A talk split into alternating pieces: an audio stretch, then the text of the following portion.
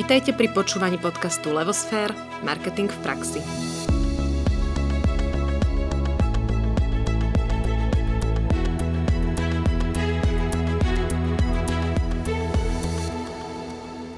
Všetkým poslucháčom prajeme krásny deň.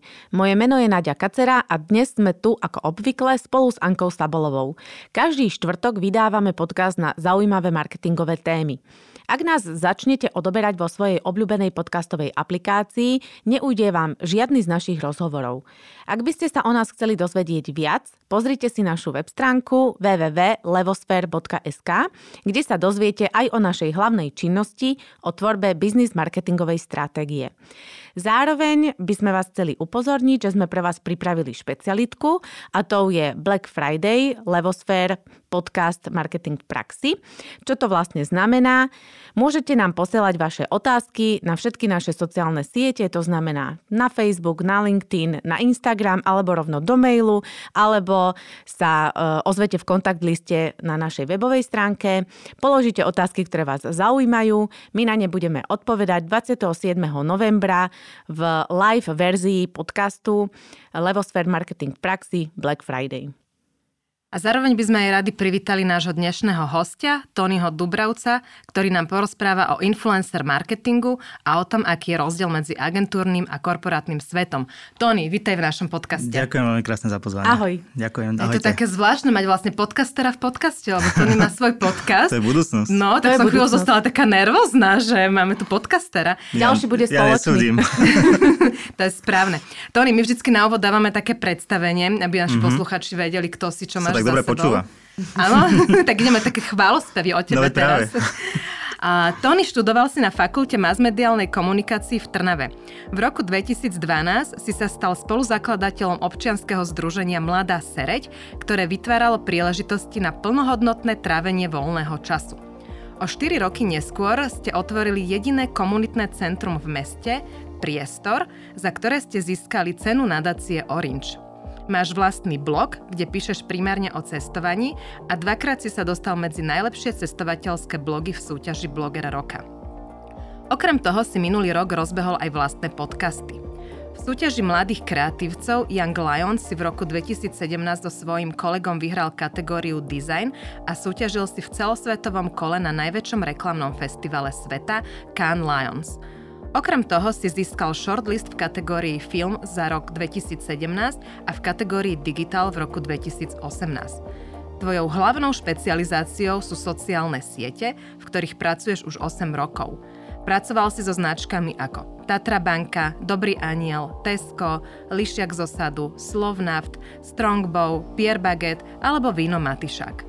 Začínal si v agentúre Darren Curtis, neskôr si pôsobil v agentúre Made by Vaculík, potom si viedol digitálny tím v agentúre Dotcom Advertising. Momentálne sa ako Digital Marketing and Social Media Specialist staráš o online komunikáciu značiek z portfólia Saint Nikolaus a Budiš. Z času na čas ťa môžeme vidieť prednášať na rôznych konferenciách, workshopoch a vzdelávacích eventoch. No už nemám dých, to nie toľko toho máš. Ja to dýcháš. Koľko ty máš rokov? Mám dvadsaťosem. Wow. Akože klobúk dole.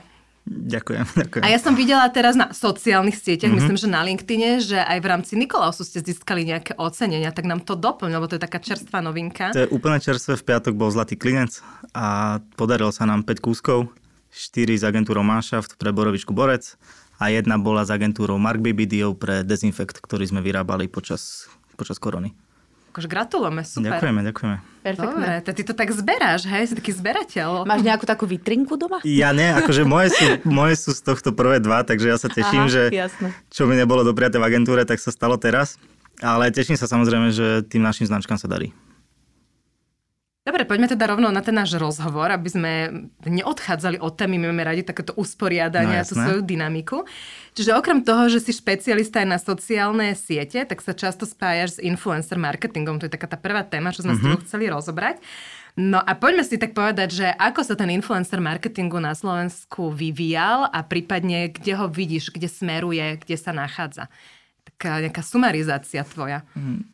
Ono akože influencer marketing v tej podobe, ako sa o ňom bavíme, tak je pomerne čerstvá záležitosť. Ja si pamätám, keď som bol prvýkrát v Bloggerovi Roka, to bolo pred štyrmi rokmi, tak vtedy bolo veľmi, veľmi vzácne, že niekto mal nejaké spolupráce so značkami. To bolo, že extrémne exkluzívne a ľudia si to veľmi vážili.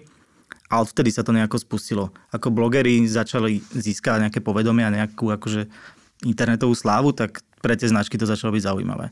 Samozrejme, influencer marketing ako taký existoval už skrz celebrity, športovcov a všetko už dávno predtým, ale bavíme sa o tom, čo sa primárne deje na internete teraz.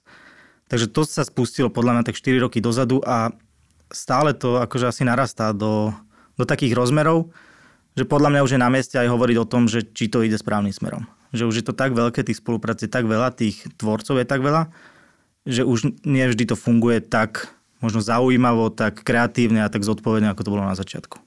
Ešte mňa by zaujímalo, že tie roky dozadu teda, ako to niekoho napadlo, že teda ja budem akože influencer, alebo ja budem bloger, hej, že máš nejaký taký príklad, že jak to vznikne v tej hlave, lebo toto mňa tak akože dosť trápi, že čo sa jedno ráno zobudím a poviem si, hm, nikto to tu nerobí, ale teda ja budem bloger alebo influencer.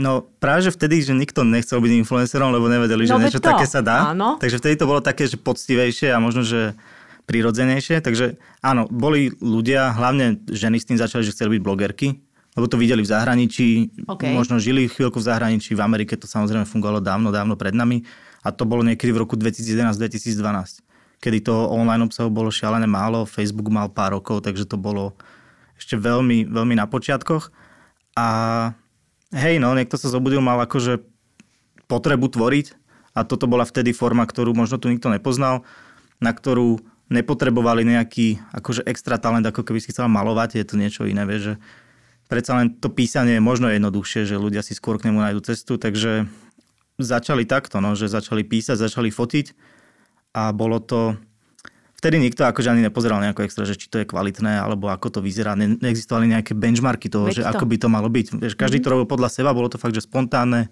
ľudí to bavilo, tie komunity vtedy fungovali úplne inak ako teraz, že vtedy to bolo také, ako keď sa s niečím začína, že je tam ten, ten ošial, ten zápal preto, takže ľudí to, ľudí to bavilo viac asi.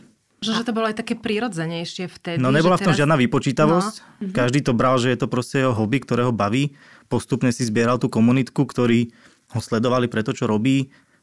Poznali sa možno aj osobne, alebo že si vedeli písať, že boli v takom úzkom kontakte, takže to bolo také srdečnejšie. A fakt, že to najdôležitejšie, čo z toho tí ľudia mali, bola akože radosť. Mhm.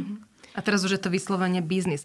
My to tak častokrát hovoríme, že to vnímame, že už je to taká bublina, ktorá už je že na prasknutie pomaly, lebo je tak strašne veľa tých influencerov, blogerov, že už akože ani si neviem vybrať, koho sledovať, nie to ešte sa rozhodnúť pre spoluprácu. Jak to vnímaš? Alebo že čo tomu predikuješ? Akú budúcnosť? No presne si to pomenovala, že je to bublina, ktorá je pred prasknutím, to musí byť, pretože naozaj už teraz hoci kto, o kom si v živote nepočula, má desaťtisíc followerov na Instagrame a to nie je to akože dlhodobo únosné. Nie je ani možné, aby všetci tí ľudia splňali nejaké štandardy etické alebo nejaké akože legislatívne. Nie je možné, aby každý bol pozitívnym vzorom, čo by mal byť akože ten nejaký, nejaký princíp influencer marketingu, takže určite sa to bude musieť vyčistiť. Akože netrúfam si vôbec povedať, že kedy. Tým, že za štyri roky to dorastlo do takýchto rozmerov, tak možno rok, dva. Možno akože fakt neviem. A uvidíme, čo bude potom. Akože všetci sa modlíme, aby, aby vydržali tí zodpovední a tí najprirodzenejší a tí, ktorí to robia najlepšie. A takí, ktorí sa naozaj že jedného dňa zobudili a povedali si, že chceme, chcem byť influencer, lebo neviem, možno neviem nič iné robiť, tak budem mať iba veľa followerov, tak snáď tých sa zbavíme. Alebo akože nezbavíme sa ich v tom priestore, ale možno značky to pochopia. Tam je možno ten istý princíp, ako všade inde, že... že... veľa odvetví momentálne prechádza takou transformáciou mm-hmm. smerom ku hodnote, ku kvalite, že ostanú naozaj len tí vytrvalí, najlepší, kvalitní, tak možno aj toto nás čaká v tomto, v tej, v tomto odvetví influencer marketingu. A ja sa opýtam, keď to porovnáš so zahraničím.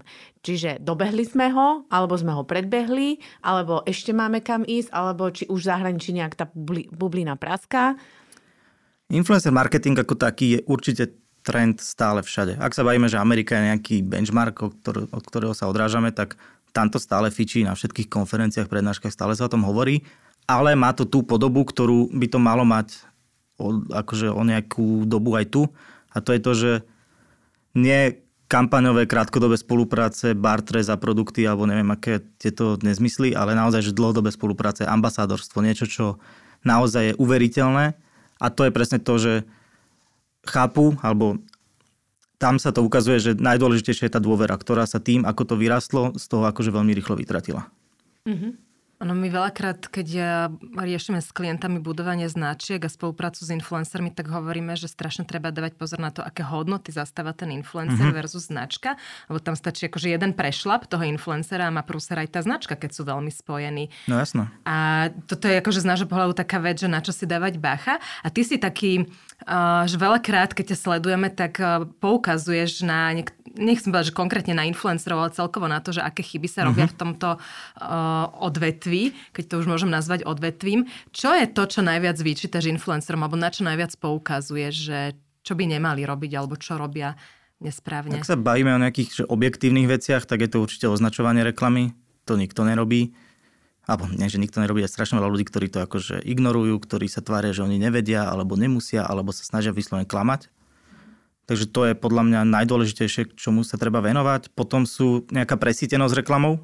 To je podľa mňa extrémny problém, lebo je to asi ľuďom prirodzené, že keď zacítia niekde peniaze, tak idú potom a nevedia sa akože nabažiť. Možno si uvedomujú, že o dva roky to tu nemusí byť, tak akože rýchlo zoberiem, čo je.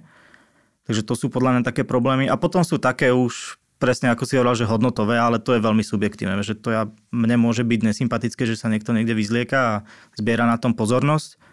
A niekomu zase to môže imponovať, že wow, odvážne alebo niečo, vieš. Takže to už by som asi nechcel, že zovšeobecňovať, ale určite tie legislatívne veci, to je niečo, čo, na čo si dávať pozor a všímať si. A potom také tie, že tú presýtenosť. Mhm. Čiže dnes by už taký influencer mal mať aj možno nejaké také školenie, že ako vlastne to robiť dobre a správne. Lebo možno nie úplne všetci si všetky rozmery uh, uvedomujú. To, tie legislatívne, tá presýtenosť reklamou, to označovanie, mm-hmm. že možno si to ani neuvedomujú. Mm, na to sú tu zadávateľia, mm-hmm. ktorí by toto si mali akože ošetriť. Okay.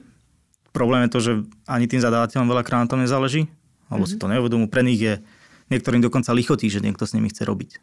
Že to sa dostávame až do takéhoto rozmeru a to je trošku problém, bo tam potom chýba to kritické hodnotenie toho, že prečo by som mal s týmto človekom robiť, že čo mi vie ponúknuť a nie iba nejaký mediálny priestor. Vieš, že to... Takže určite v tomto majú najväčšiu úlohu zadávateľia a potom, akože robia sa, robilo sa aj veľa školení rôznych, aj keď sme, keď fungovala asociácia blogerov, tak boli školenia, že ako legislatívne prístupovať k spoluprácam, ale ten záujem je malinký, ľudia nemajú dôvod to riešiť, kým ich nikto do toho netlačí. Alebo že kým im to neohrozuje ten biznis. Že ak sa stále nájde niekto, kto im pošle peniaze, za to, aby mu vyprodukovali nejaké posty, tak on nemá dôvod akože sa zlepšovať. Teraz vznikajú také iniciatívy, ako je, ja neviem, u nás je to Bad Influence, neviem, či ste zaznamenali taký profil na Instagrame, alebo v Čechách to bolo, že Svet Influenceru. A to sú presne profily, ktoré ukazujú na to, ako, ako obchádzajú tieto, tieto povinnosti označovať reklamy. A je to podľa mňa veľmi užitočné. Získava to akože pomerne veľkú pozornosť, ľudia to cenia a je podľa mňa dobré, že to ukazuje, že lebo bežný follower si možno nevšimne, že nie je to označené. Možno si ani neuvedomí, že je to reklama a tam už to začína byť potom problém. Mňa sa ešte tak uh, napadlo ma tak, že keď sme hovorili o tých hodnotách, povedzme, že takí tí priemernejší alebo tí, čo chcú rýchlo zarobiť, tak tí asi to robiť nebudú, ale takí tí naozaj, čo sú tu dlho, čo sú na vysokej úrovni, čo to robia profesionálne, majú niečo ako svoju, nazvem to, že selling story, že majú spísané svoje hodnoty, nejaké svoje vnímanie, prečo robia to, čo robia, ako keby nejak pomenovanú tú svoju influencerskú značku, aby k sebe priťahovali tie značky, ktoré s tým korešpondujú. Respektíve funguje niečo také v zahraničí, či som úplne v utopii? Toto si nemyslím. Možno v zahraničí to existuje. Mm, nemyslím si, že ako individuálni influenceri, že by si toto nejako zadefinovali. Že podľa mňa deväťdesiat percent ľudí ide do toho pocitovo. Mm. Že naozaj, akože majú to možno, že vypočítané, naplánované, ale nemajú to určite zadefinované, že toto budem ja a na toto idem prilákať partnerov alebo toto chcem ponúknuť publiku. Že mm. skôr akože si myslím, že pocitovo a veľa ľudí kalkuluje. A nebolo by to dobre, keby také niečo existovalo? Že by to nastavilo tie mantinely aj tých spoluprác, aj toho výberu, že kto s kým? Mm, no, akože bolo. Bolo by super, keby si ľudia zadefinovali, že toto som ja a toto viem ponúknuť. ale tým si akože odrezávajú strašne veľkú časť potenciálneho, potenciálneho mm-hmm. zisku. Takže preto to tí ľudia nerobia. O toto bolo zaujímavejšie pred pár rokmi, keď to boli naozaj že výnimočné spolupráce, že človek sa živil niečím iným a toto bolo pre neho hobby, takže úplne inak k tomu pristupoval. Nebol tlačený akože finančne do toho, aby robil hocičo. Preto to aj celé dávalo trošku väčší zmysel ako teraz. Je podľa teba pre firmy výhodné sa spojiť s influencerom? Je to, je to správna cesta? Je, ak si na tom dajú záležať trošku. Problém je to, že vo firmách ľudia pozerajú na to, koľko má followerov, mm-hmm. aký má reach. A tam akože končia ich vedomosti o tom, že čo by si mali všímať, že toto je podľa mňa problém. Poraďme im, čo by si mali všímať. No, ak sa Tým začneme hodnoty. baviť o tých hodnotách, tak to je určite najdôležitejšie. Ja odporúčam vyberať si ľudí, ktorí majú že málo spoluprác, pretože existuje dôvod, prečo ich majú málo. Odporúčam ľudí, ktorých, pre ktorých to nie je akože primárny zdroj príjmu. To znamená, že buď nejako podnikajú, alebo sú nejakí freelanceri, alebo čokoľvek, akože tých možností je veľa. To je potom oveľa jednoduchšie sa komunikuje s takými ľuďmi, to vieme aj zo skúsenosti, že tí ľudia neurobia hocičo pre peniaze, úplne inak s tebou komunikujú, vážia si to trošku inak a dávajú do tej spolupráce viac, lebo nie sú ani od nej závislí, takže ich nič netlačí. A potom málo vecí sa dá všimnúť si bez toho, aby tá spolupráca nejako začala. Mm-hmm. Tým, že nemáš tie dáta, tak nevieš, ale určite by som to, akože počet followerov je ten najzbyt, to najzbytočnejšie číslo v tomto, alebo to, ktoré by malo byť, že na konci. A dôležitejšie, aby ten človek akože si mal dobrý pocit, že s ním robíš. Že naozaj, keď príde do firmy na stredko, tak budete radi, že ste sa stretli, že ste kamoši, že si dáte kávu. A toto sa tam podľa mňa nevždy hľadá. Za čo môžu, samozrejme, nie, že môžu, nie je to ich vina, ale sú za to trošku zodpovedné aj agentúry. Vieš, tým, že to sprostredkujú, tak ten kontakt medzi klientom a influencerom tam veľakrát ani nie je žiadny, vieš. Mm-hmm. Vieme si povedať, tak aby posluchači mali predstavu, že koľko stojí taká spolupráca s nejakým, povedzme, mikroinfluencerom a s nejakým, že fakt veľkým influencerom, kde sa to plus minus od do hýbe? No, záleží samozrejme, že tam tých faktorov je extrémne Aha. veľa od toho, už od toho počtu followerov, od toho, ako si človek váži sám seba, to je úplne rozdielne vnímanie.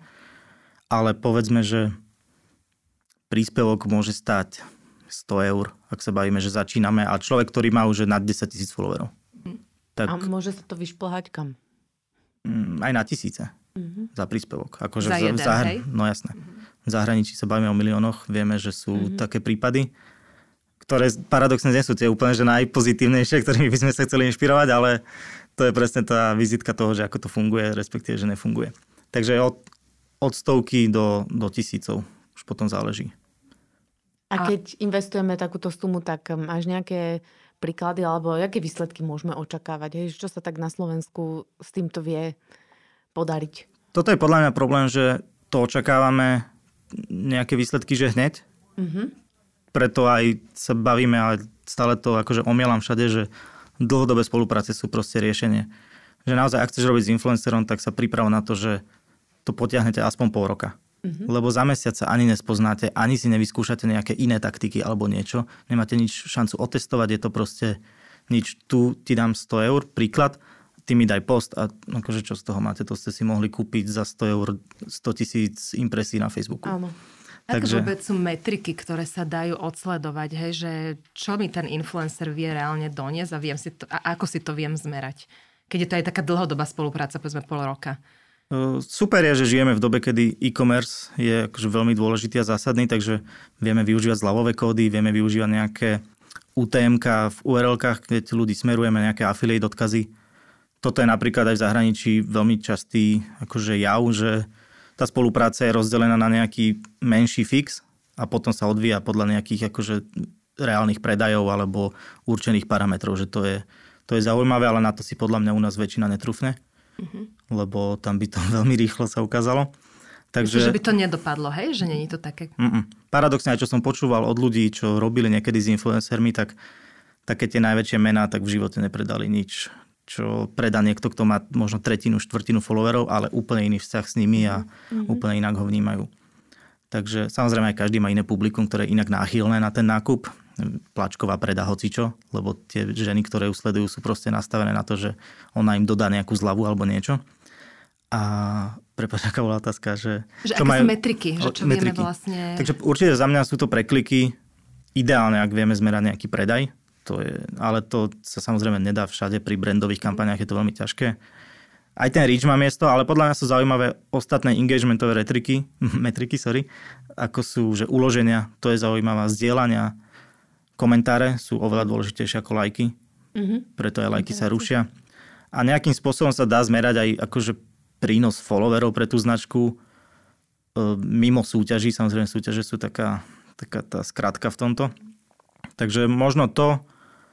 Um, ale akože nesľuboval by som si od toho niečo, že človeku to spasí biznis. Mm, že... Ty si skeptický voči ne, lebo tomu akože, ak si to od toho človek bude sľubovať, tak nikdy nebude spokojný že s tým, ako to, ako to funguje. Lebo aj keď som hovoril ten príklad s Facebookom, tak za sto eur dostaneš na Facebooku sto tisíc impresí a na Instagrame dostaneš pätnásť tisíc. A to je strašný rozdiel. Takže investuješ viac do toho človeka a do toho, že on ti pomáha budovať imidž, než do toho, že ti akože vybuduje podnikanie, že to asi nie. Čiže treba si to zvážiť. Je to jeden z nástrojov, ktorý môže v niečom pomôcť, ale nevybuduje mi to značku a nemôžem staviť len na to.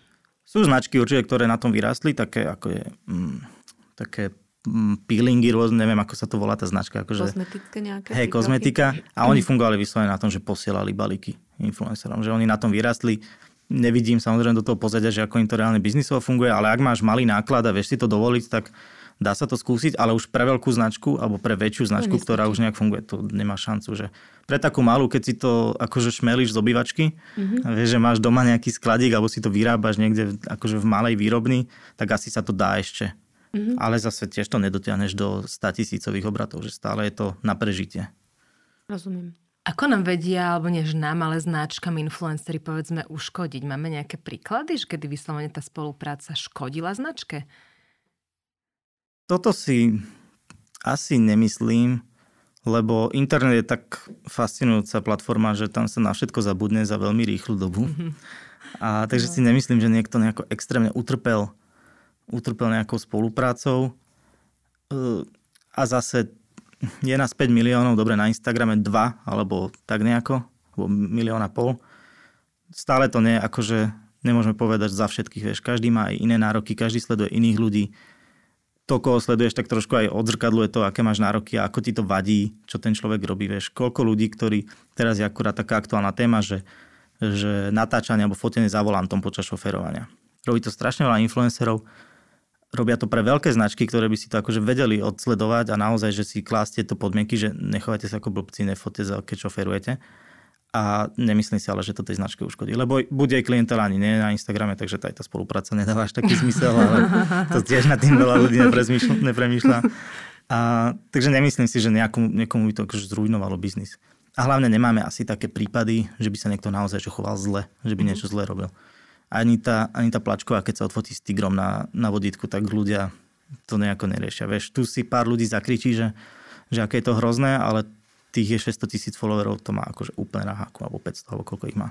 Mm-hmm. Teraz bola minulý týždeň taká aférka, nechcem menovať, ale jedna influencerka čítala teda nevhodnú knihu, hej, Mein Kampf, a to sa teda šírilo z každej strany, že mala to, teda neviem, či ju čítala, mala to odfotené na tej fotke na poste. Tak na to, reklamnom. Akože na to... reklamnom, no, že akože mega pruser, teda všetci to hovorili. Tak to ako vnímaš? Alebo jak si myslíš, že sa mohla takáto chyba stať? Uh, nemám, akože... Dobre, nechcem hovoriť, že konkrétne. Asi, ale každý vie, o koho ide. Uh, ona sa vyjadrila, že to nie je jej kniha, že to je kniha jej sestry, sestry jej muža, ktorý, ktorá s nimi žije. Myslím si, že každý priemerne vzdelaný človek vie, že keď si dám na fotku Mein Kampf, tak to je... Tak... Je to prúser? Je to prúser a neverím, že sa toto môže stať nevedome. Akože, tak buď nemáš upratané v dome šialeným spôsobom, že sa ti po stole váľajú Mein Kampf knihy, alebo, alebo naozaj nevieš a to potom je o to ešte smutnejšie, že ten človek má stopäťdesiat tisíc followerov. Mm-hmm. Ak naozaj nevieš, čo znamená mať knihu Mein Kampf na stole. Chápem, niekto to vníma, že to je historická kniha, akože legitímne, dá sa to kúpiť v obchode, ale aj tak, akože dá sa, človek by si to mohol odpustiť. No ja som inak nad tým tak rozmýšľala, že asi keby sa to nedaj Bože stalo mne, čo teda tú knihu ani nemám, že asi by som sa k tomu postavila, že no, bola som zvedavá, čo ten človek proste do tej knihy napísal, a že z pohľadu takého akože širšieho rozhľadu a nejakého historického prehľadu, tak však si môžem prečítať aj mm-hmm. takú knihu, ešte to neznamená, že to je moja hodnota. Tak ma to tak zaujímalo, vlastne som to aj chvíľu sledovala, že ako sa k tomu dotyčná dáma postaví a že čo sa teda udeje. Postavila sa tak, ako mohla, no, vymazala to a nahrala, nahrala videjko, že, že o tom nevedela, že nevie. Jasne. A že ju to mrzí, no, ale tak. Ja by som sa ešte k tým influencerom chcela opýtať po takú poslednú otázku, potom prejdeme na druhú tému. E, počúvame, že influencer, potom, potom mikroinfluencer, uh-huh. potom mini-influencer, potom neviem aký. Keby sme si trošku tak akože ukotvili ten slovníček, uh-huh. že keď ťa tu takto máme, že kto je vlastne podľa teba mikroinfluencer, kto je influencer, alebo ako sa v tom máme zorientovať? Uh-huh. Toto sa akože posúva u nás v čase, tým ako to rastie, ako tí ľudia rastú na tom Instagrame. A je to influencer, ak sa bavíme, akože v desaťtisícoch followerov môžeme povedať. Ale zase pre mňa akože reálne, že influencer by mal byť niekto, kto má akože nejaké vše, všeobecné povedomie. A to majú ľudia, ktorí sú v mass médiách. O tých, vieš, keď je niekto v telke, tak vieš o ňom povedať, že môže byť influencer. Vieš, herci, ja neviem, speváci, moderátori. Aj nejakí ľudia z reality show, akože povedzme si, že nie je to najlepšia cesta, ale sú známi. Aj to je cesta. Áno, jasné. Takže vieš o nich povedať, že ten vplyv tam je, lebo ľudia ich poznajú.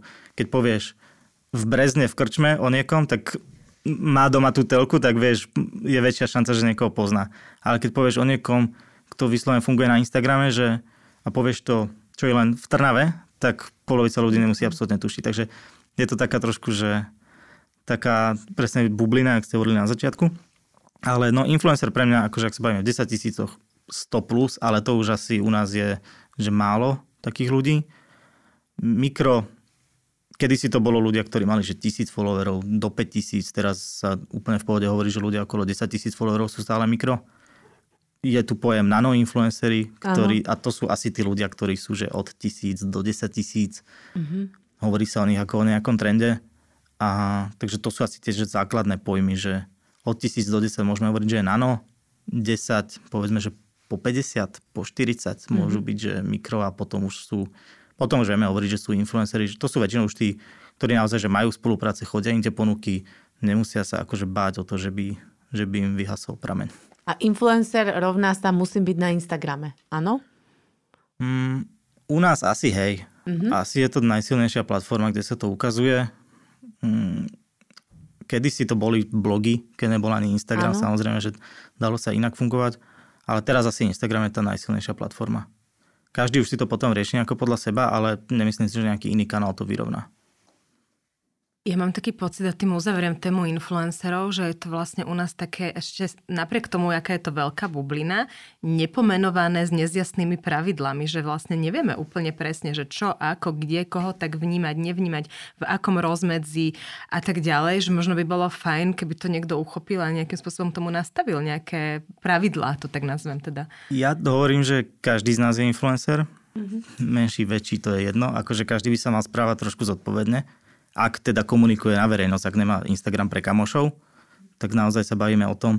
Milo som sa dostal do diskusie s takou dámou, ktorá má tritisíc followerov, akože obyčajná baba, ale tiež pre nejaký obchod s oblečením robila, mala nejaký zľavový kód.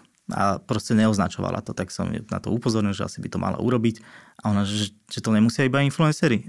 A že, dobre, akože, a hovoríme, dobre, ako pomenuješ, že kto je influencer a kto ešte nie, no. Alebo že ty máš spoluprácu, za ktorú ti niekto zaplatí, aj keď je to barter, tak ti za to platí nejakým spôsobom, že mala by si akože transparentne o tom, o tom komunikovať.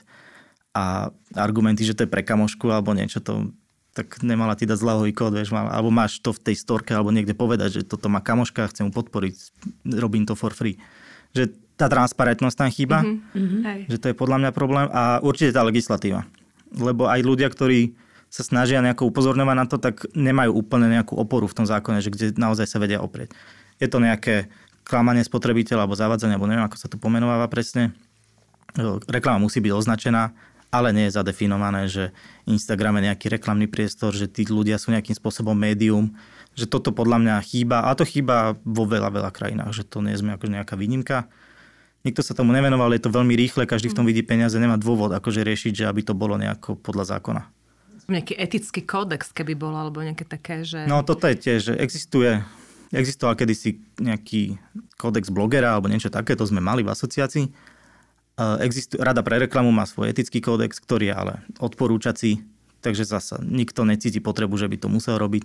Takže podľa mňa jediné riešenie je naozaj, že legislatívne vyvinúť ten tlak, aby sa to zadefinovalo, aby sa povedalo, čo je súťaž, ako má byť označená, čo je spolupráca, aby bolo jasné, že reálne ten človek porušuje zákon. A nie, že, lebo Slováci nefungujú na to, že toto je nemorálne, to vôbec, to ich nezaujíma. Im ide, no, ak je to už za hranicou zákona, tak OK, dajú na to, ale že ak je to, že nemorálne, to je, ako som hovoril na začiatku, to je subjektívne. Mm-hmm. To, niekto si vyhodnotí, že to je neškodné, niekto si vyhodnotí, že ten človek mi klame. A to sú úplne akože... rozdielnosti. No. Mm-hmm.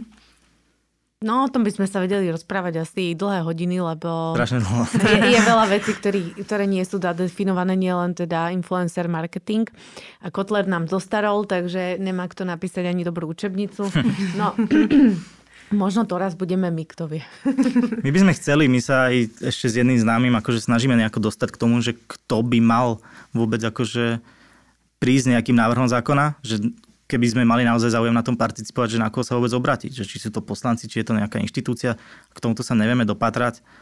Rada pre reklamu nám povie iba to, že oni majú kódex a to pre nich akože hasne.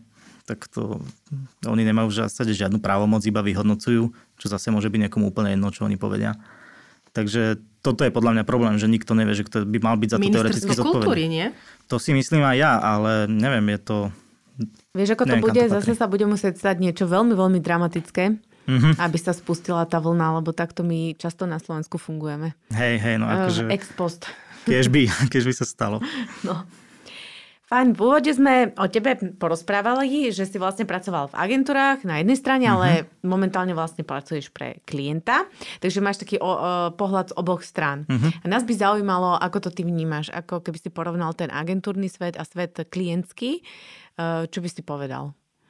Podľa mňa najzásadnejší rozdiel, a to je asi aj motivácia ľudí prejsť na klientskú stranu z agentúry, je si oveľa bližšie rozhodovaniu. Mm-hmm. To je tak, to dokáže byť tak frustrujúce, keď robíš na nejakej...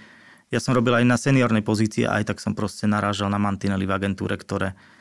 V agentúre musíš prejsť nejakým sitom a ešte, než sa to dostane ku klientovi a tam to má ďalšie sito, tak tvoj nápad na konci buď neexistuje vôbec, alebo existuje v takej podobe, že ani, že ho, nechceš, ani, no, ani ho nechceš. Ale už je neskoro. Uh-huh. Takže, poznáme. No, jasné.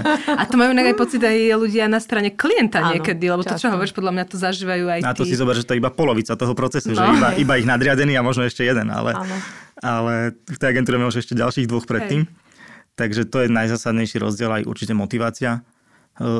Existuje taký... také akože povedomie, že je to trošku menej stresujúce na strane klienta, čo si asi zatiaľ za toho pol roka dovolím súhlasiť, že aj keď bolo práce extrémne veľa, tak necítiš ten tlak. Lebo nie si pod tlakom, že ti odíde klient. To, je, to sa tam zase stráca. A takže v tomto je to asi pozitívnejšie.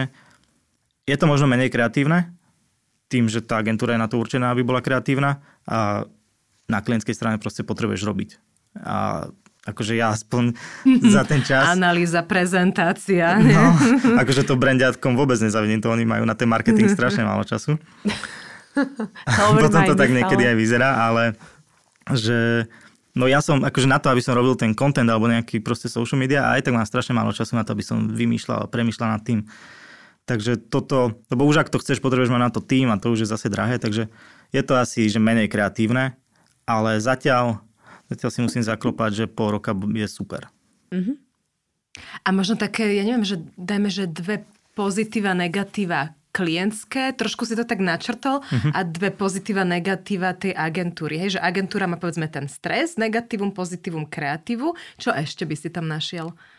Um, určite ľudí mám pocit, že tým, ako sme mali trh, tak v každej relevantnej agentúre pracujú proste ľudia, ktorí majú že aj desiatky rokov skúseností, že to je, tam, máš tam oveľa viac možností učiť sa od niekoho. A akože fakt, že nabrať inšpiráciu a robiť s takými kreatívcami, čo sa ti akože nesníva. Kým na strane klienta, akože je to skôr, sa vieš inšpirovať po tej nejaké možno manažerskej stránke, že tá kreatíva tam absentuje, záleží, čo komu vyhovuje.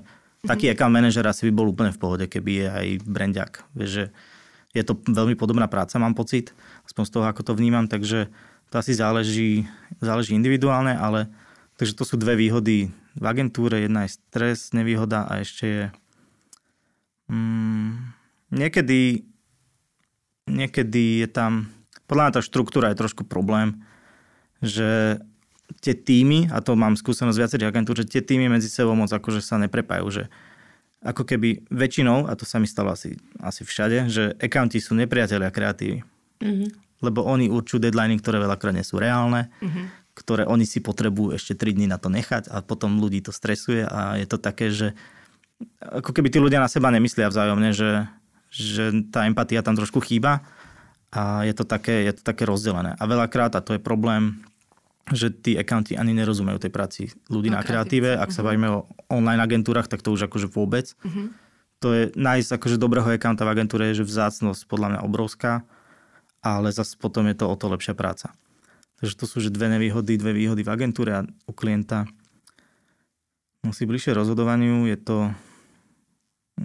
Máš určite prístup k väčšiemu, k väčšiemu akože zásahu, myslím, tých nejakých úloh, že vieš, čo sa deje, aké je to pozadie, ako to funguje, čo všetko napríklad vplýva na to, než ty dáš von nejaký content alebo niečo, vieš, že čo všetko tomu predchádza. Dostaneš sa, aspoň u nás je to tak, že sa dostaneš trošku aj k vývoju toho produktu, že vidíš do toho, že ako to vzniká a to, to ťa tá agentúra nenaučí, že to je na tom možno to pekné, že, že to vidíš. A nevýhody sú možno, že sú to korporáty slovenské, ak sa teda bavíme o práci v korporáte, tak to prostredie nie je zase úplne agentúrne, nie sú to také tie fancy proste agentúrne priestory. Lebo zase agentúra sa chce predvádzať pred klientami, že aké to majú pekné a klient sa zase nepotrebuje pred nikým. Takže, potrebuje takže, kosty držať tam, áno, kde áno, má. Áno, áno. Takže keď to tak zúžim úplne, tak v podstate agentúra je výhoda tá, že vlastne sa tam rieši komunikácia. Komunikácia mm-hmm. sama o sebe je pekná, kreatívna, slobodná mm-hmm. a taká akože vizionárska.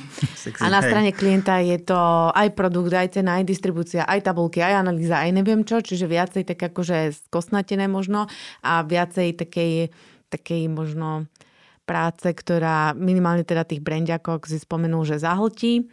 A, a potom treba...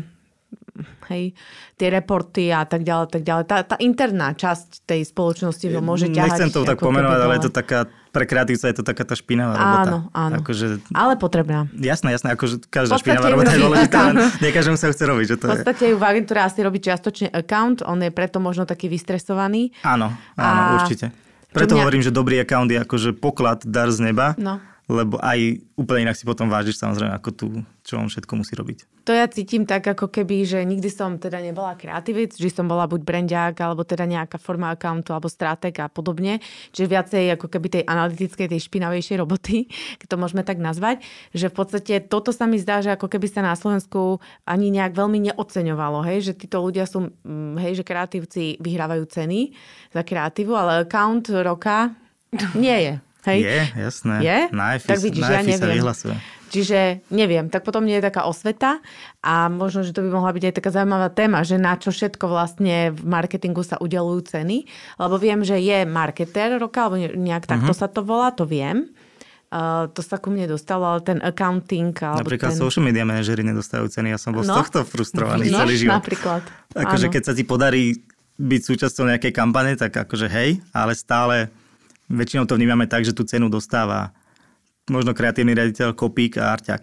A celý ten tím je potom akože je v tom, v tom kredite tej kampane, ale už si to sám musí nejako nárokovať, že je to aj moja cena. Tak sme sa posťažovali a môžeme ísť na ďalšiu otázku. Čiže keď nás teraz niekto počúva, ktorý by strašne chcel od strany agentúry prejsť ku klientovi, uh-huh. uh, skús nám približne, čo čaká, na čo by sa mal pripraviť možno. Teraz sme to dosť akože rozobrali, ale tak možno aj mentálne, hej? Že čo ho čaká, neminie, alebo ako sa vôbec k tomu klientovi dostať. Či klienti vôbec chcú zamestnávať alebo nejakým spôsobom k sebe do týmu zobrať niekoho, kto bol len na strane agentúry, alebo ako to ty vnímaš? No toto si asi myslím, že som ja mal šťastie, mm-hmm. že bola proste príležitosť a akurát som bol v správnom čase na správnom mieste. Takže asi to nie je úplne pravidlo, že by, akože interné agentúry, to sa u nás neotvára moc, to akože poznáme vé ó té, že existuje, ale to je tiež už obrovské. my sme niekde na začiatku, možno majú nejaké ešte veľké firmy niekoho. Takže v tomto je to ťažšie, ak je niekto napríklad, že kreatívec agentúry, tak možno má trošku ťažšiu cestu k tomu klientovi, pretože tam predsa len treba už aj tie skúsenosti presne s tou špinavou robotou v odzovkách. Ale určite to odporúčam človeku, ktorý má pocit, že už ho, že ten agentúrny svet ho nejakým spôsobom požiera. Minimálne si to vyskúšať, akože ja som presvedčený, že ani po dvoch rokoch sa ti nezavrú dvere zase naspäť do agentúry, ak zistíš, že to bolo to lepšie, čo sa ti stalo. Takže určite si to aspoň vyskúšať. A čo ho tam čaká? No je to... Hmm, môžem hovoriť asi skôr za nás, že my tých značiek máme veľa. Tým pádom je to ako keby... Každá značka je ako keby zvlášť firma. A to je zrazu prelietávaš, každý brandiak je úplne iná osobnosť, úplne iné má návyky, úplne iný má vkus, ak sa bavíme že o kreatíve, úplne iné dotazy má, úplne inú úroveň toho skillu a že medzi tým trošku akože plávať, že môže byť pre niekoho náročné a prispôsobovať sa. Že kým v tej agentúre proste poznáš ten svoj tím, robíte vlastne zase všetci tú istú vec, niekto ti predržuje, ako ekant ti predržuje tie tie veci, alebo, áno, alebo stratég, že už ti príde s niečím, že čo je pre teba nejaké vodítko, vieš, čo máš robiť, tak tuto to veľakrát musíš byť, musíš byť ty, ktorý o tom rozhoduje, alebo vie, ako sa kedy zachovať. A takže to je aj možno, že, že čo by mal ten človek vedieť, že niekedy povedať, že toto, toto ideme robiť. A naozaj, ak, moja vízia je to, že tie, tie agentúr, tie klientské strany sa akože že omladia a získajú tú generáciu, ktorá teraz si to skúša v agentúrach, takže je potenciál, že budú kreatívnejšie, že to bude celé akože také neskosnatele. A tým pádom to určite by som chcel, aby tam tí ľudia, aby tam tí ľudia prechádzali postupne. Mm-hmm. Pretože to potrebujeme, ak, lebo v tých agentúrach tí ľudia tam vyhorievajú pravidelne, to sa ti predpokladám, u klienta nestane. Ale stane. Akože asi sú aj také prípady, ale... ale stane. Ale tak, vieš, sú prípady, ktoré robia desať rokov v jednej firme, to podľa mňa v agentúre. Nehrozí. Ak si nekreatívny riaditeľ, ktorý tam má fajnovo zaplatené, tak tam neostaneš desať rokov. Takže toto možno, že, že pomôže to celému tomu prostrediu a zase potom naspäť z toho ťažia agentúry, ak sú tí ľudia na klientskej strane, akože už osvedčení, alebo že už si to zažili aj v tej agentúre. Mm-hmm. Ja neviem, ale ako, podľa mňa dobre hovoríš, ale ja si predstavujem tie korporáty, ktorými sme aj my prešli a tam ten systém je taký, že ja sa obávam, že keď tam ten mladý kreatívec dojde, tak jeho ten systém nepustí, lebo proste stále musí pripraviť nejakú prezentáciu a tabuľku a report a analýzu a jednoducho to je tak veľa času, ktorý si vyžaduje ten systém. Ja neviem, napríklad aj Coca-Cola, hej, tam sa pripravovali tabuľky nielen pre ten lokálny board, ale aj pre región, pre neviem koho, neviem mm-hmm. koho a to jednoducho tá firma musí niekde vždy niekomu reportovať, že je, či to nie je aj chyba, ako keby, keď to tak poviem, chyba toho systému, ale tam nejaká kontrola a reporting vždycky bude musieť byť. Že či to není, potom ma to aj navádza na takú otázku aj o type ľudí, že je možno iný typ ľudí, ktorý pracuje v agentúrách, treba na tých miestach kreatívci, stratégovia a iný typologický typ ľudí na mieste brandiaka alebo nejakého projekťaka. Mm-hmm. Lebo ten kreatívec, keď by došiel fakt, že kreatívec do uh, korporátu a začne tam robiť tabulky, prezentácie, reporty, tak podľa mňa sa zblázni. Akože utečie odtiaľ, vie, že akože ešte account, keď prejde, chápem. Alebo niekto ako ty, že robil akože social media a teraz robíš social media pre klienta ešte relatívne fajn. Ale kreatívec, ako ja neviem. No to je... Zasa hovorím, že ja som mal šťastie, že existovala pozícia, ktorú, ktorá pre mňa nebola nejaká zmena. Šitá, hej. Hej. Takže napríklad copywriter asi by to mal ťažšie, no, ale, ale zasa no, neodporúčam prechádzať z, z nejakej úplne že inej pozície na napríklad brandiaka. Brandiak je asi najčastejšie, čo sa otvára v týchto. Áno. Takže to úplne neodporúčam, preto hovorím, že to je skôr práca pre accountov, ktorí k tomu môžu mať bližšie. Áno. Možno tiež ich frustruje a poznám takých accountov, ktorých frustruje klient a tuto zrazu to no, majú viac vo svojich... Áno, ako, môžu si to... Oni sú frustrujúci, hej. Môžu napríklad, že to posúvať ďalej potom, ale, ale môžu to aj robiť lepšie a možno tak, že... Nefrustrovať. No a že vstúpiť do svedomia aj ostatným a že, že... Je to podľa mňa pekné zrkadlo, že... Lebo tí, tí brandiaci si to veľakrát neuvedomujú. Lebo nikto im to nepovie na tej klientskej strane, že, že nechováte sa úplne pekne, sorry, ale... Lebo sa boja. Jasne, že toto je... Strata klienta zase. No jasné, to, kto si dovolí klientovi povedať, že fú, no nemuseli by ste takýto tón používať. Inak my dve sme také zlé na klientov, to nechcem hovoriť nahlas. ale nie také zlé. Že my keď niekedy máme klientov, že sme veľmi otvorené, mm-hmm. že sme si veľakrát povedali, že vlastne Uh, že áno, že agentúry to nerobia a že si myslíme, že je to veľakrát škoda, lebo my sme teraz v pozícii ala agentúra, hej, že nám záleží na tých klientoch a napriek tomu vieme byť veľmi priamočiare a veľmi otvorené a vlastne tí klienti to oceňujú, lebo dostanú feedback, ktorý oni potrebujú počuť. Podľa mňa to je strašne dôležité byť takýto a naozaj, že sa chovať ako konzultant a nie dodávateľ. Presne. No. Toto je podľa mňa a to je zase podľa mňa historicky nejako zaužívané, že tí ľudia na klientskej strane to tak vnímajú, že ja tu rozhodujem, ja držím budžet, ja mám posledné slovo a ty sa chovaj proste podľa toho, ako ti poviem. Vieš, že... A veľakrát tvrdohlavo si prídu so svojím nápadom, ktorý priemerný kreatívec vie, že proste je blbosť, že to je klišé, že to je prvoplán, že to niekde odkúkali. Veľakrát sa chcú podobať na konkurenčné značky, čo akože úplne neviem pochopiť. A takže aj preto tých ľudí z agentúr potrebuje tá klientská strana, aby by tam tá harmónia trošku nejako začala tak vznikať. Vyvážovať mm-hmm. trošku. Mňa prekvapuje, že to hovoríš, lebo teda ja som pred šiestimi rokmi odišla v podstate z korporátu a som si myslela, že sa to už medzi tým akože zmenilo.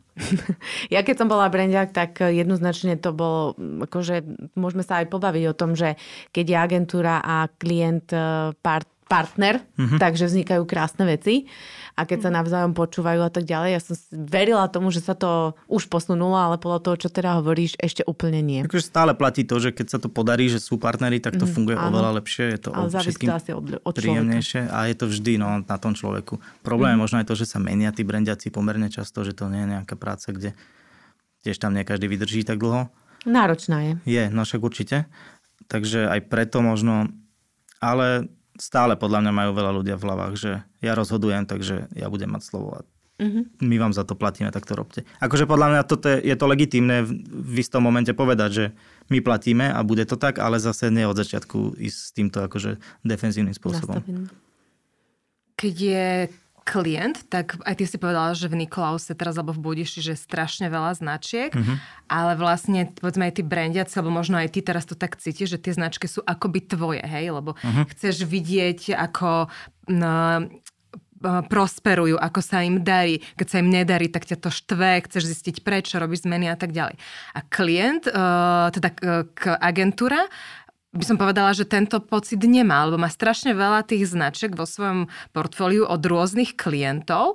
Je tam taká emocionálna väzba, ako to majú tí brandiaci k tým svojim vlastným? Alebo respektíve, bolo by to aj dobré, aby to mali tie agentúry? Uh, určite to je, že dobré. A jasné, že brandiaci to majú. Aj by to tak asi malo byť. Ale zase podľa mňa tiež by sa mali vedieť povzniesť a nepozerať hlavne na seba, ale skôr na zákazníkov. Podľa mňa na to sa strašne málo pozerá v tomto svete. Každý chce robiť pre seba, aby on mal z toho radosť, ne aby, to, veľmi, ne, aby ľudí to bavilo. Vieš. A ja neviem, keď napríklad ide niekto do kampane s tým, že však budú hejty, ale nevadí, nám sa to páči, tak to ja som úplne, že wow. A, mhm. Ale zase v agentúre je to ešte o level podľa mňa horšie, že tam, na, tam sa prihliada najskôr na to, čo chce agentúra. Klinec, ah. peknú kejsku, peknú kampaň, peknú referenciu. Potom je klient, a ten zákazník je, je úplne, úplne niekde. Konci, hej. To, nechcem to akože povedať, že to je všeobecne všade, ale vo veľa prípadoch som sa s tým stretol. Veľa kampaní sme aj robili, že sme išli do toho s tým, že aká, ako bude kejska vyzerať. Mm-hmm. Čo niekedy trafí, akože niekedy je to v pohode, že sa akože tí, tí konzumenti to akože príjmu, a niekedy je to také, že buď to nepochopia alebo niečo a tam podľa mňa je zasa, ale je tam taký ten klientský alibizmus, že to je chyba agentúry. Že ak to, ak to, nepochopí, ak to nepochopí zákazník alebo niekto, kto je cieľovka, tak tam by tam akože si treba povedať, že to je chyba všetkých. Uh-huh. A toto si povedala podľa mňa veľmi trefnú vec, že na toho zákazníka, ktorý je na konci dňa ten najdôležitejší, lebo on to nakupuje a platí, sa zabúda či u klienta alebo teda u agentúry. A my sme to vo viacerých aj podcastoch mali, kedy marketéri vlastne toto vyzdvihovali, že napríklad mali sme rozhovor s takou marketingovou čarodejincou Magdalenou Čeveľovou a ona vyslovene povedala, že ona chodila do korporátov a tam riešili všetko, len nie zákazníka, že oni ani nevedeli pomenovať, kto je jej zákazník a že fakt veľké firmy. Čiže toto je taký akože možno silný odkaz, že naozaj marketing je o tom zákazníkovi a ten má byť v centre diania. My budeme mať za chvíľu ďalš, ďalší diel Kotlera, kde sa budeme zaoberať mm-hmm. spotrebiteľským správaním. a budeme ho tentokrát trošku robiť inak, ešte praktickejšie. Takže tam sa presne rozberala táto téma, bo ako je to zvláštne, že už pred sto rokmi Kotler povedal, že zákazník, hej, a my stále nič. Sme si to nevšimli, hej. My stále riešime ego, hej, a aby som to, aby som tamto. No to mi nahráva vlastne k predposlednej otázke, že podľa teba do akej miery keď riešim niečo, nejakú svoju teda, nie niečo, ale riešim značku, do akej miery nechať celú tú zodpovednosť na agentúru a nech mi to poriešia, nechať ju akože samostatne, alebo do akej miery proste to mať pod kontrolou a mať vlastný interný marketingový tím, alebo že kde je nejaká hranica, alebo nejak percentuálne, alebo nejak, jak by si sa postavil k tomuto? Asi, asi nie je dobré nechať všetko na agentúru a nemyslím si ani, že agentúra to nejako oceňuje. Možno kreatívny riaditeľ si povie, ale to kreatívny riaditeľ nie, nie je ten, ktorý sa narobí na tom mm-hmm. najviac. Takže určite dobre, keď ten klient aspoň komunikuje, je prístupný otázkam, keď mu napíšem alebo niečo, tak mi odpovie a naozaj, že... A neberie to, neberie to akože zlyhanie tej agentúry, že sa dopytuje. Že to je podľa mňa... To by malo byť automatika a ten klient by mal mať záujem na tom, aby to bolo dobre. Mm-hmm. A nielen, aby sa zbavil zodpovednosti a, a zase iba... Spomeniem to, že keď som to zaplatil, tak nech to spravia. Že určite by to zase mala byť spolupráca. Ale na druhej strane by asi nemal prísť s tým, že ja mám takýto nápad a musíme to spraviť. Že to asi by malo byť jasne zadefinované, že to je úloha agentúry.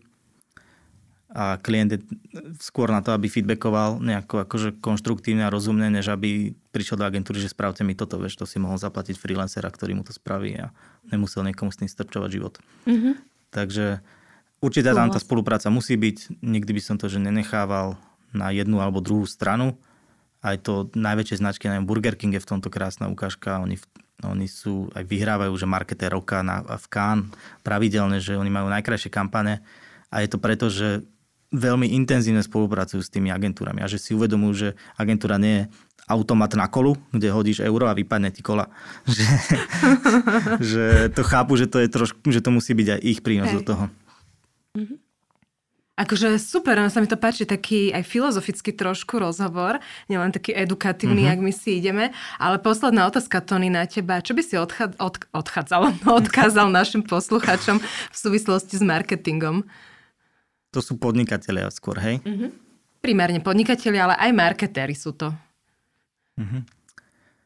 No tak jednak byť... A to je akože aj odkaz na túto dobu a tento rok, že byť oveľa flexibilnejší. Že naozaj, ja som to hovoril na jednej diskusii, keď sme sa bavili o tom, že ako korona vplývala na značky, že kaviárne mali problém urobiť okienkový predaj. Čo znamená, že otvoríš dvere, dáš tam stolík a máš okienkový predaj. A ak toto je problém pre nejakú, akože pre hociakého podnikateľa, tak má Plus problém. Tak má problém. Takže byť určite flexibilnejší, pripraviť sa na to, že nebudeme žiť v blahobite celý život, že môžu byť takéto nepríjemné obdobia. Uh, pripraviť sa na to, že e-commerce je niečo, čomu treba venovať pozornosť a nájsť tú cestu, ako sa dostať k tomu zákazníkovi bez toho, aby som bol odkázaný na to, že sú otvorené obchody, alebo nemôžem mať dvadsať ľudí v predajni, niečo, že čokoľvek, že nájsť si naozaj čo najkračšiu cestu k zákazníkovi a pozerať sa aj na to, že čo chcú oni, čo skôr si myslím, že v tomto majú malé firmy výhodu, že skôr to asi riešia, že skôr ich to zaujíma a sú bližšie k tým ľuďom. Takže to je asi výhoda. A potom hmm, vzdelávať sa stále vo všetkom. Akože aj to, že keď niekto počúva vaše podcasty a počúva tam ľudí, ja neviem, ako je Palominár, čo bol úplne super rozhovor, že takí ľudia extrémne veľkú hodnotu vedia odovzdať už len tým, že ich človek počúva a trošku navníma, ako oni premýšľajú nad vecami, aké majú skúsenosti, že byť tomu otvorený, ale keď ste tu mali toho pána zo Slowtely... Slovlandie? Slovlandia, pardon, mm-hmm. sa to volá. Slowtela je ten produkt. Takže to tiež super, že on bol preto zapálený a úplne inak to môže človeku potom zapnúť, že takto by som to asi mohol robiť aj ja. Mm-hmm. Takže tak. Super, ďakujeme, Tony, že si dneska prišiel, ja, že ďakujem. Si s nami porozprával. Želáme ti, nech sa ti darí aj v práci, aj s podcastami, aj vo všetkom, na čo siahneš a ešte raz díky. Ďakujem, nech sa darí podcastu. Ďakujem aj ja. A lúčime sa aj s vami, naši poslucháči. Počujeme sa opäť vo štvrtok pri ďalšom vydaní podcastu Levosféra Marketing v praxi, kedy sa porozprávame na zase novú, zaujímavú tému. Nezabudnite nás sledovať na Facebooku, Instagrame, LinkedIne, stať sa odberateľmi našich hodnotných newsletterov a samozrejme aj našich podcastov. Ďakujeme, dovidenia.